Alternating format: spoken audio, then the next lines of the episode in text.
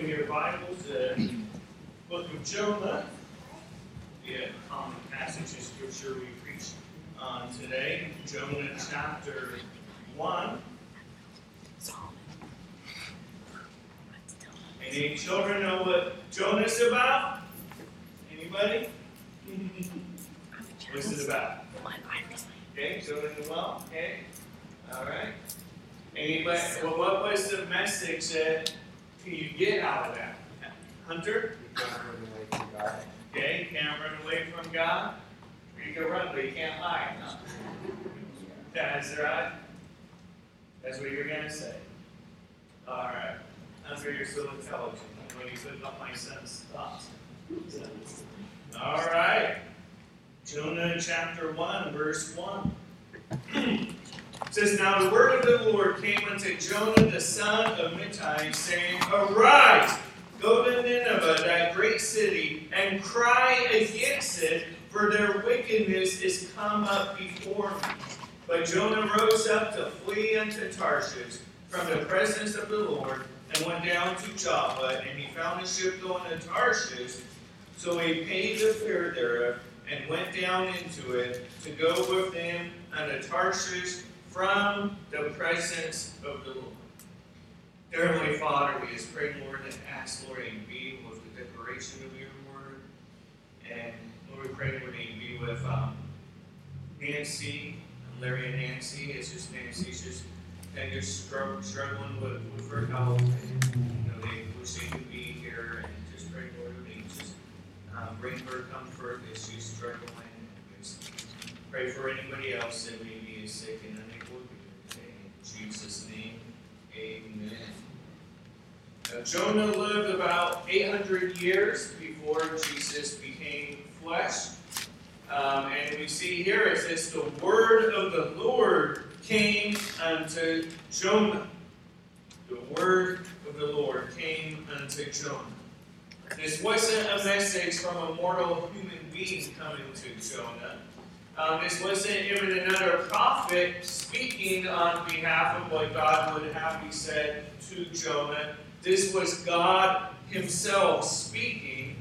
Uh, and this wasn't an account like Samuel. So if you want to go and turn to 1 Samuel chapter 3, but this wasn't uh, like Samuel where he had heard from God, but he thought it was somebody else that was calling his name.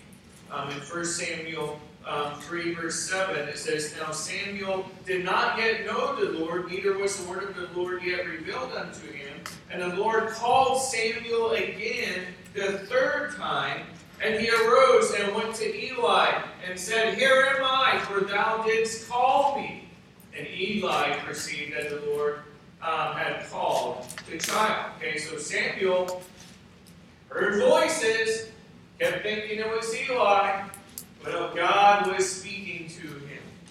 So this wasn't what it was like for Jonah, where he's thinking he's just losing it, or he's mentally going, it's just not all the way there, or um, this isn't him being addicted to drugs and hearing voices. This was God speaking unto Jonah, and Jonah knew it. There was no doubt about it. When Abraham heard God's voice to sacrifice his son, he made preparations, went up to the mountain to make his sacrifice. God knew it, or Abraham knew it was God. And of course, that was the picture that God would send his son. And now we see that God sent an angel to spare um, Abraham from doing um, deed. That was just more of a test and trust how much Abraham would fall after God. Um, and other than that illustration that God would use, God never asked for anybody to sacrifice um, their children, but rather condemned the pagan nations for doing such. Um, often they would offer sacrifices to Moloch and some of the other gods and some of the other goddesses. They would offer their daughters to be temple prostitutes. And all these things God prohibited and commanded against. And Nineveh um, was involved, uh, most likely, those kinds of things as well. So we see that God called for Jonah to take action. He told him to arise, you know, you know, to get up. You know, and this is a command, arise, and it was calling for an immediate response. This wasn't, hey, take your time to think about it. Let's um, make a plan. God, is this really what you want from me to do? This was God was telling Jonah to go. To go. And to cry against it. To preach. To cry against it. For their wickedness is come before me. Isaiah 58 1 gives another um, illustration of preaching where it says, Cry aloud, spare not, lift up thy voice like a trumpet, and show my people their transgression, and the house of Jacob their sins. That in preaching, sometimes it involves crying aloud. And I don't mean screaming just for screaming's sake, but more of an urgency that you're crying aloud, you're trying to show that this is urgent, that there needs to be repentance, that judgment of God is coming, and to uh, make a warning. The place he told them to go was Nineveh. Now, a little bit of history, you go to Genesis chapter 10 um, and verse 8. Bible says that Cush begat Nimrod. He began to be a mighty one in the earth. He was a mighty hunter before the Lord, wherefore it is said, even this Nimrod, the mighty hunter before the Lord, and the beginning of his kingdom was Babel, and Erech, and Akkad, and Calneh in the land of Shinar. Out of that land went forth a Ashur, and builded Nineveh, and the city Rehoboth, and Calah, and Resen, between Nineveh and Calah, the same is a great city. And so Nimrod built Babel, became a pagan nation, um, and then they sent out and built Nineveh, and ended up being a pagan um, city. Nineveh was proud, though, of her invulnerable um, city, with her walls reaching between 40 to 50 feet high, and with a moat, it's been estimated to be about 150 feet wide and 60 feet deep, all around the city of Nineveh at that time. The Bible refers to Nineveh as a great city.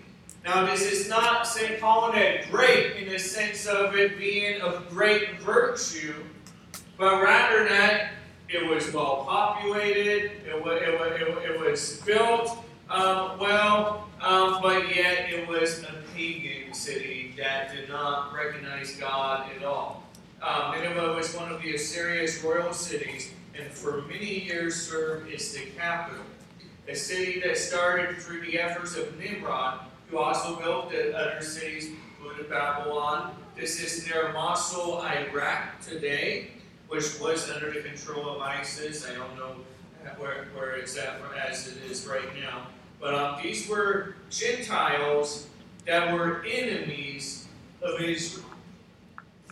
They despised, they hated the Israelites, and the Israelites hated them.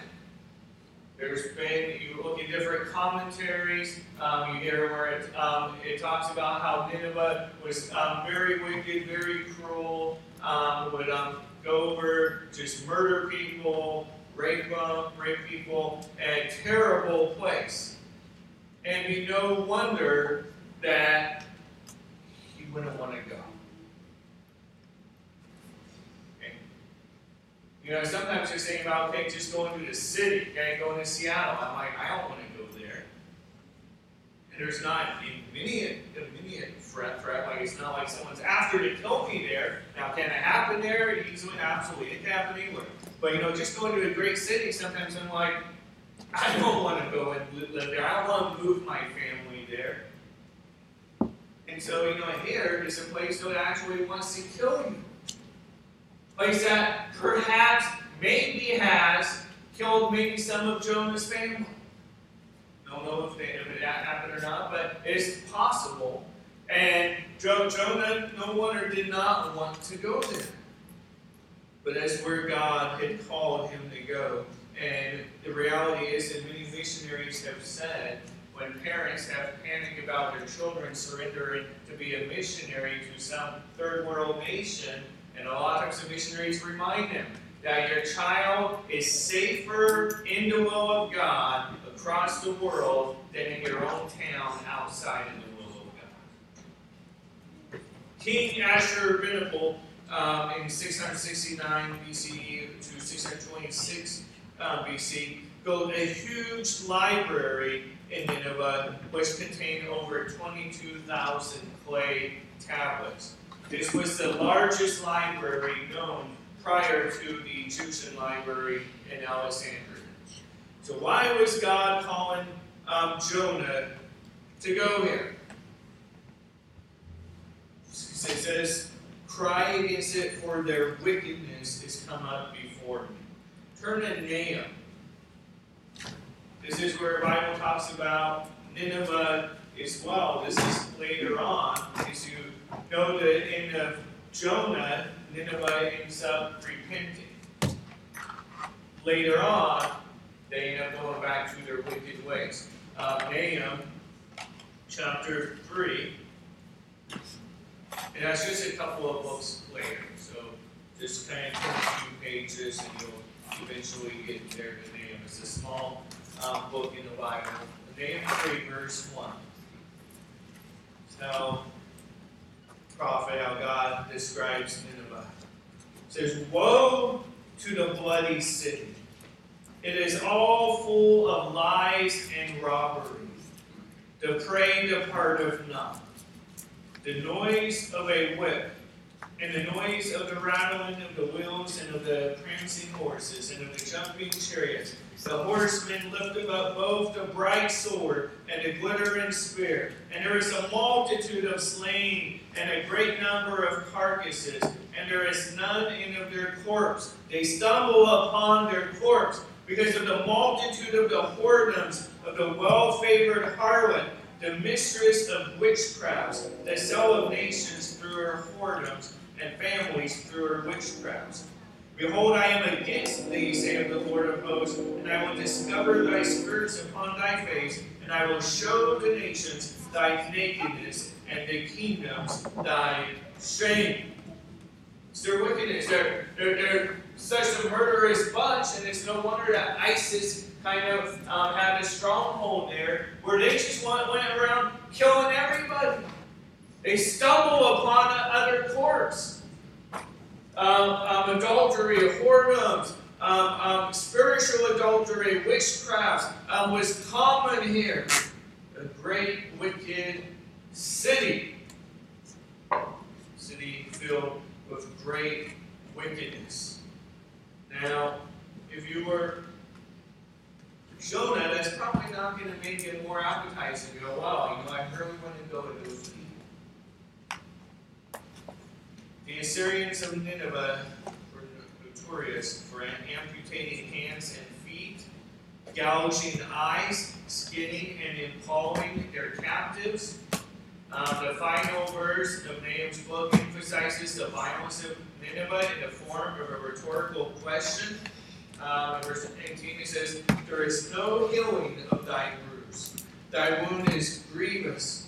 All that hear the fruit of thee shall clap the hands over thee, for upon whom have not thy wickedness passed continually.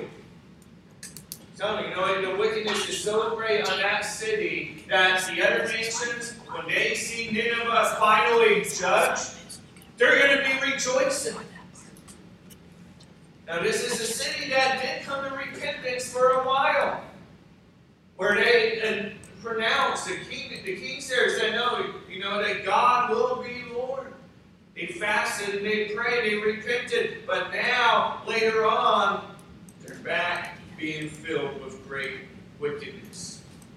In warfare, the Assyrians and Nineveh were extremely brutal. Archaeological records show that they built pyramids of severed heads and pile bodies of their adversaries like cordwood outside of the enemy city's walls.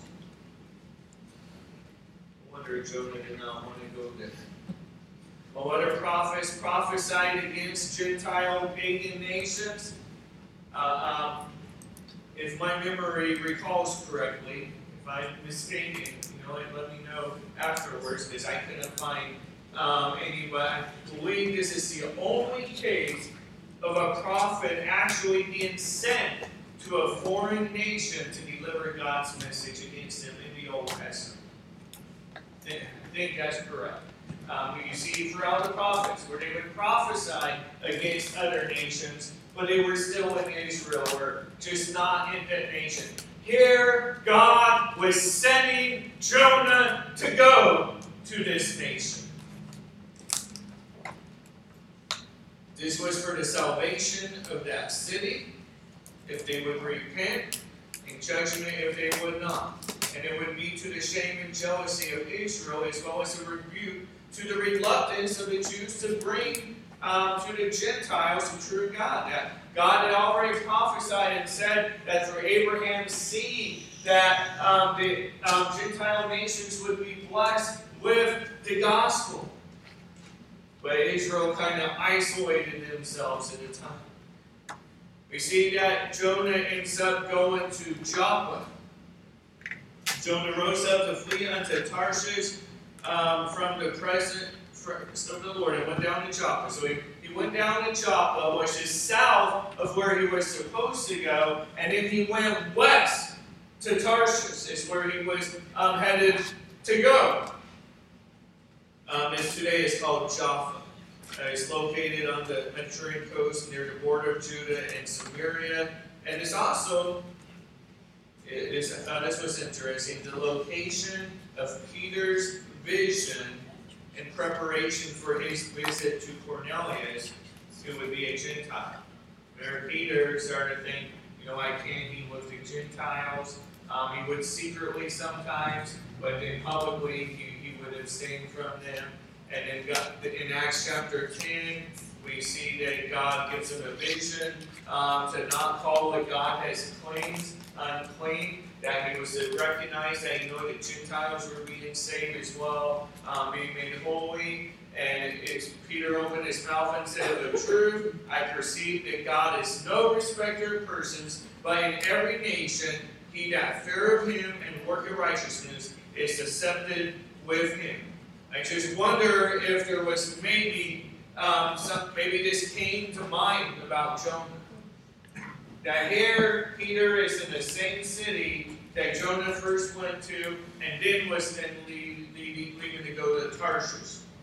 But it would be there God would give a reminder in the New Testament to go into the Gentiles, to preach the gospel, not just to the household of Israel, but to all of the world. And we see Jonah's response was to flee, to flee from the presence of the Lord. Now, why would anybody want to flee from the presence of God? Why? If you have God's presence, why would you seek to flee it? After all, we see Moses pleaded for the presence of God.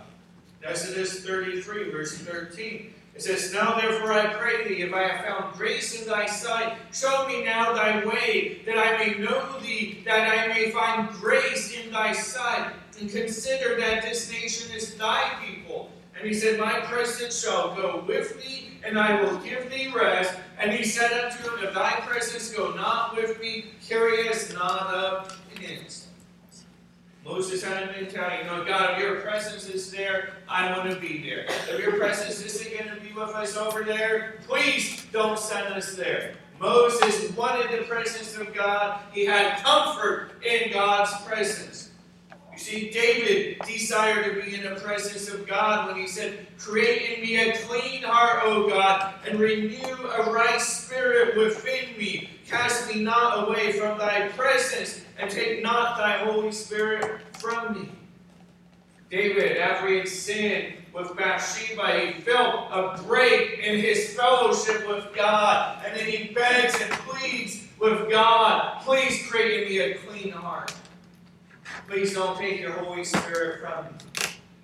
You know, in the Old Testament, the Holy Spirit would oftentimes come upon people and they'd be able to prophesy and then it would leave. And today, we, eh, when we're saved, we have the Holy Spirit of God indwelling with us and we're sealed till the day of redemption and this Holy Spirit isn't ever gone. But here in David's time, the Holy Spirit would simply come at times and leave at times.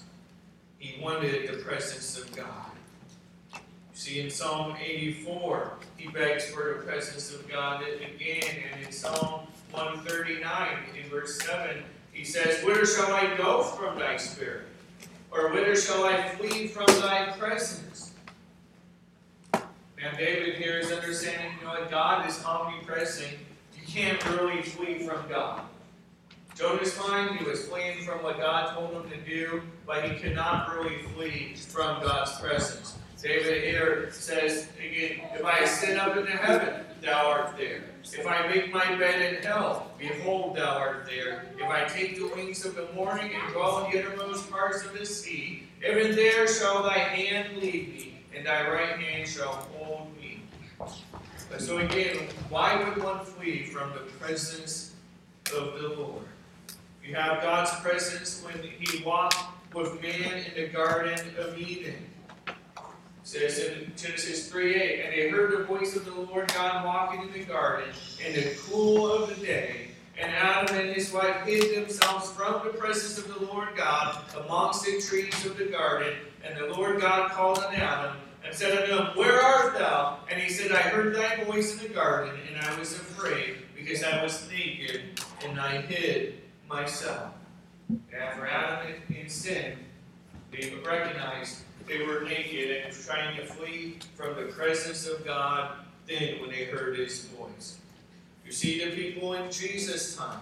Um, in John 1.10, he was in the world, and the world was made by him, and the world knew him not. He came unto his own, and his own received him not. So man flees from God, just as Jonah did. This wasn't really out of the ordinary for someone like Jonah to flee from God when he's not right with God. That's what man does. We try to flee from God when we're not walking with Him, when we're not right with Him. Jonah 3.19 says, or John, I'm sorry, John 3.19, and this is the condemnation, that light is coming to the world, and men love darkness rather than light, because their deeds were evil. For everyone that doeth evil hateth the light, neither cometh to the light, lest his deeds should be reproved. And man does not want to be under the lordship of Jesus Christ. They do not want to acknowledge who they are going to give an account. And when we try to flee from the presence of God, we're going to pay a price. We're going to pay a cost for it. And you notice it says about um, Jonah in verse 3 of Jonah, it says, He found a ship going to Tarshish, so he paid the fare there. Jonah paid the fare. There was a cost to him to flee from God, and it was more than just a ticket. See, now he gets thrown overboard, and God, in his mercy, as the well swallow him, lest he perish in this sea. There's a price to pay when one attempts to flee the will of God or his presence. God chastens his children when they disobey. You go, go to Hebrews 12, verse 5 to 11 in the future, write that down. But we see that God chastens his children. Those whom he loves, he chastens. He disciplines. And it's for our betterment. It's not because God glories in just like thinking, oh yeah, I just want to beat this person. No, He chastens us in a way to help build us up, um, help us get stronger and to grow in our walk with the Lord. And Jonah ends up being chastened and ends up becoming vomit in the process. Ask ourselves, are we ever following Jonah's footsteps? Fleeing the will of God, something maybe we know is God's command in the Bible, and we try to get around it. We try and justify what we want, want to do when it may be sinful, or maybe we're not where God would have us to be in some area of our life. How often the consensus is that Jonah should have gone the first time when we know that God has told us what to do in His Word. Sometimes we ignore it. And we even ignore reading how many of us are still refusing Jesus' words to go with the gospel? Jesus told us to go ye therefore into all the world, to teach, to preach the gospel to every creature. What are we doing in our area? What are we doing for missions around the world? Yes, God told Jonah to go. He's told us to go. He's commanded us to be a witness to all nations. The word of the Lord says, Go, Matthew 28 19. Go ye therefore and teach all nations, baptizing them in the name of the Father and of the Son and of the Holy Ghost. But yet, there's excuses we make. There's excuses I make at times. You know, I hear Jonah's excuses seem to be more legitimate. And there were enemies of Israel. That these people may have killed um, many people in their nation, perhaps even in Jonah's family. Some people may make the excuses today. I'm just not comfortable telling others how they can be saved. Say, well, you know, I believe faith to be on, on their own. It's their decision. It is their decision. Okay, and we can't try to force it. We're not like Islam, um, it, where you force them to convert or die or to pay a tax. It's a choice. You know, it's not high pressure. It's simply give the gospel. It's their response. But it is to be our response to share the gospel with others. Sometimes we maybe have the excuse that others aren't taking God's word seriously, so why should I? Perhaps Jonah felt justified in what he was doing, as others were going to Tarshish. No one else was going to Nineveh. Now, as far as we know, God didn't call, tell, command them all to go there. Um, but he could have said, hey, they're not going, why should I go? Just fall in the crowd. What is our excuse? Why we don't go? it may be different for every single one of us at times. Anything in the will of God, or maybe we don't fall. We have excuses. But when we're trying to flee from the presence of God, we will pay the price there. We'll pay the fear, just as Jonah paid the fear. It's possible that we lack God's blessing in our own life and are paying the fear there because we refuse to go, to do our part, in sharing the gospel. Disobedience withholds the favorable blessings of God brings God's chastisement. When Jonah fled from the presence of the Lord, he went down to Joppa. It was not an upward move, it was a downward move. You know, just imagine like inflating a balloon. And with that balloon being inflated, thinking about that being a Christian inflated with God's presence, full and satisfied while in God's presence, strong while in God's presence, steady, sober while in God's presence. But then just imagine letting that balloon go, and it just kind of flies in the air, it goes all over the place. When a balloon flees from your presence, it is deflated, it is depressed, it is weak, it is unstable in its direction, it's a vain pursuit. Same when we're without God's special presence. God's all everywhere present, but when we don't have the blessing of His presence, of being in His will.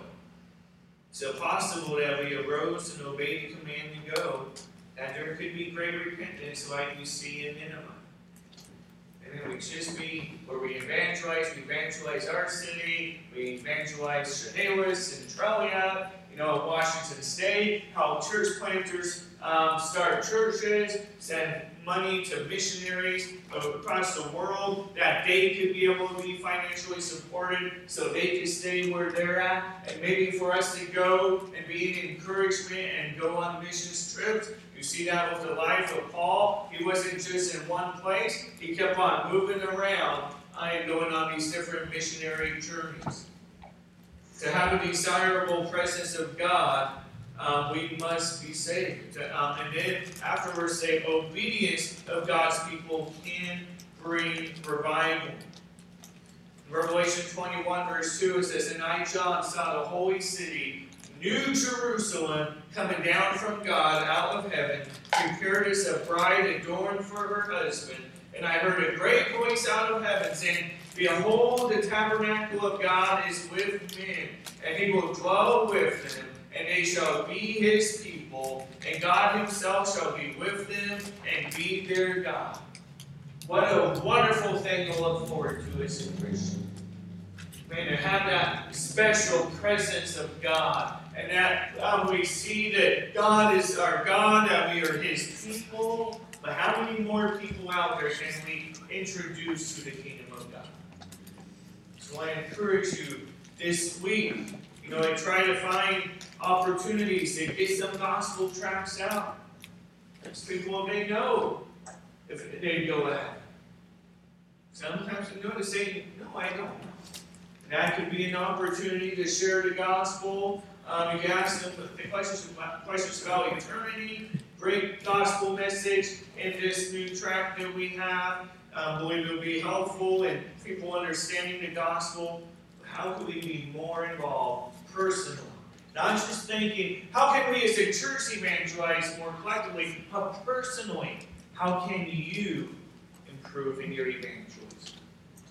So I'd like the invitation to be about tonight, I mean this morning. So music go ahead and plays. Ask God, plead with God, how can I more personally be involved in outreach?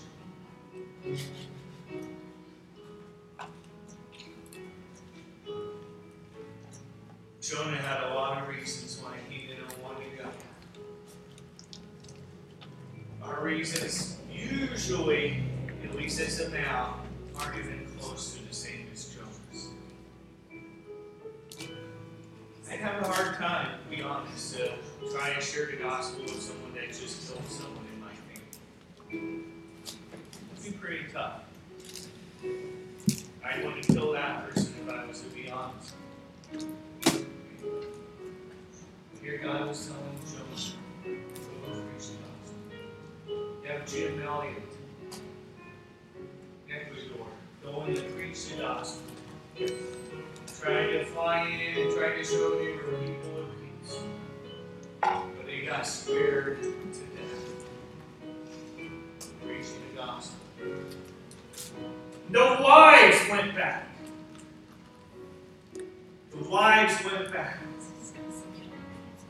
share the gospel with them. They got sick. Tried, repented what they had done. To them, in their mind, they were protecting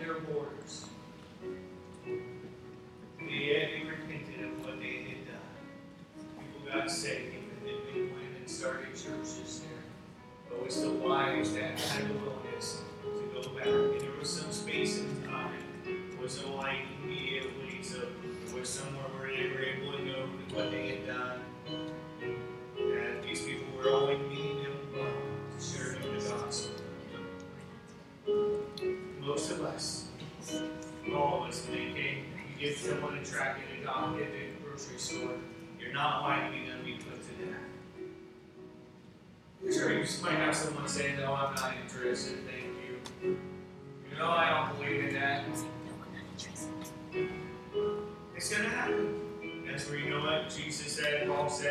said, you know are not ashamed of the gospel.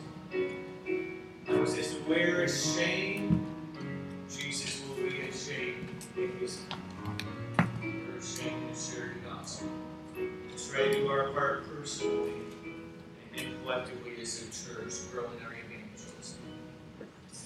Dear Heavenly Father, please pray, Lord, that you help me be a better leader and example in evangelism help us as a church, help us as individuals, Lord, to really take things personally uh, with our new um, series starting on Wednesday. I pray, Lord, that you will use that to help people to be more bold in sharing their faith and sharing the gospel of other people. You know, at the far left, you know, in liberalism, you know, there's all kinds of satanic culture even in it, and they're ready to be.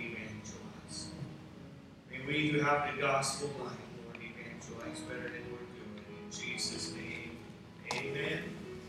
Again, just a reminder, this Wednesday, have our outreach class started, and then Saturday, come at ten o'clock in the morning, and learn how to install doors and trim, and have a small Bible lesson as well. God bless you, shake hands, fellowship, be free. Stop it. The garbage. Disgusting. I don't know why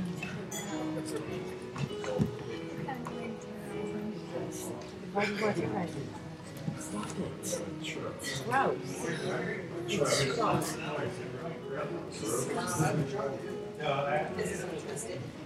It. Daddy, what's the what's the title? Daddy, what's can I see your sermon notes? You are disgusting. It's not even funny. This is gross. Daddy, can I have your thing? Fleeing from his presence. Oh, I'm thinking too much. I thought you still recording. I will go back and forth. I'm thinking something.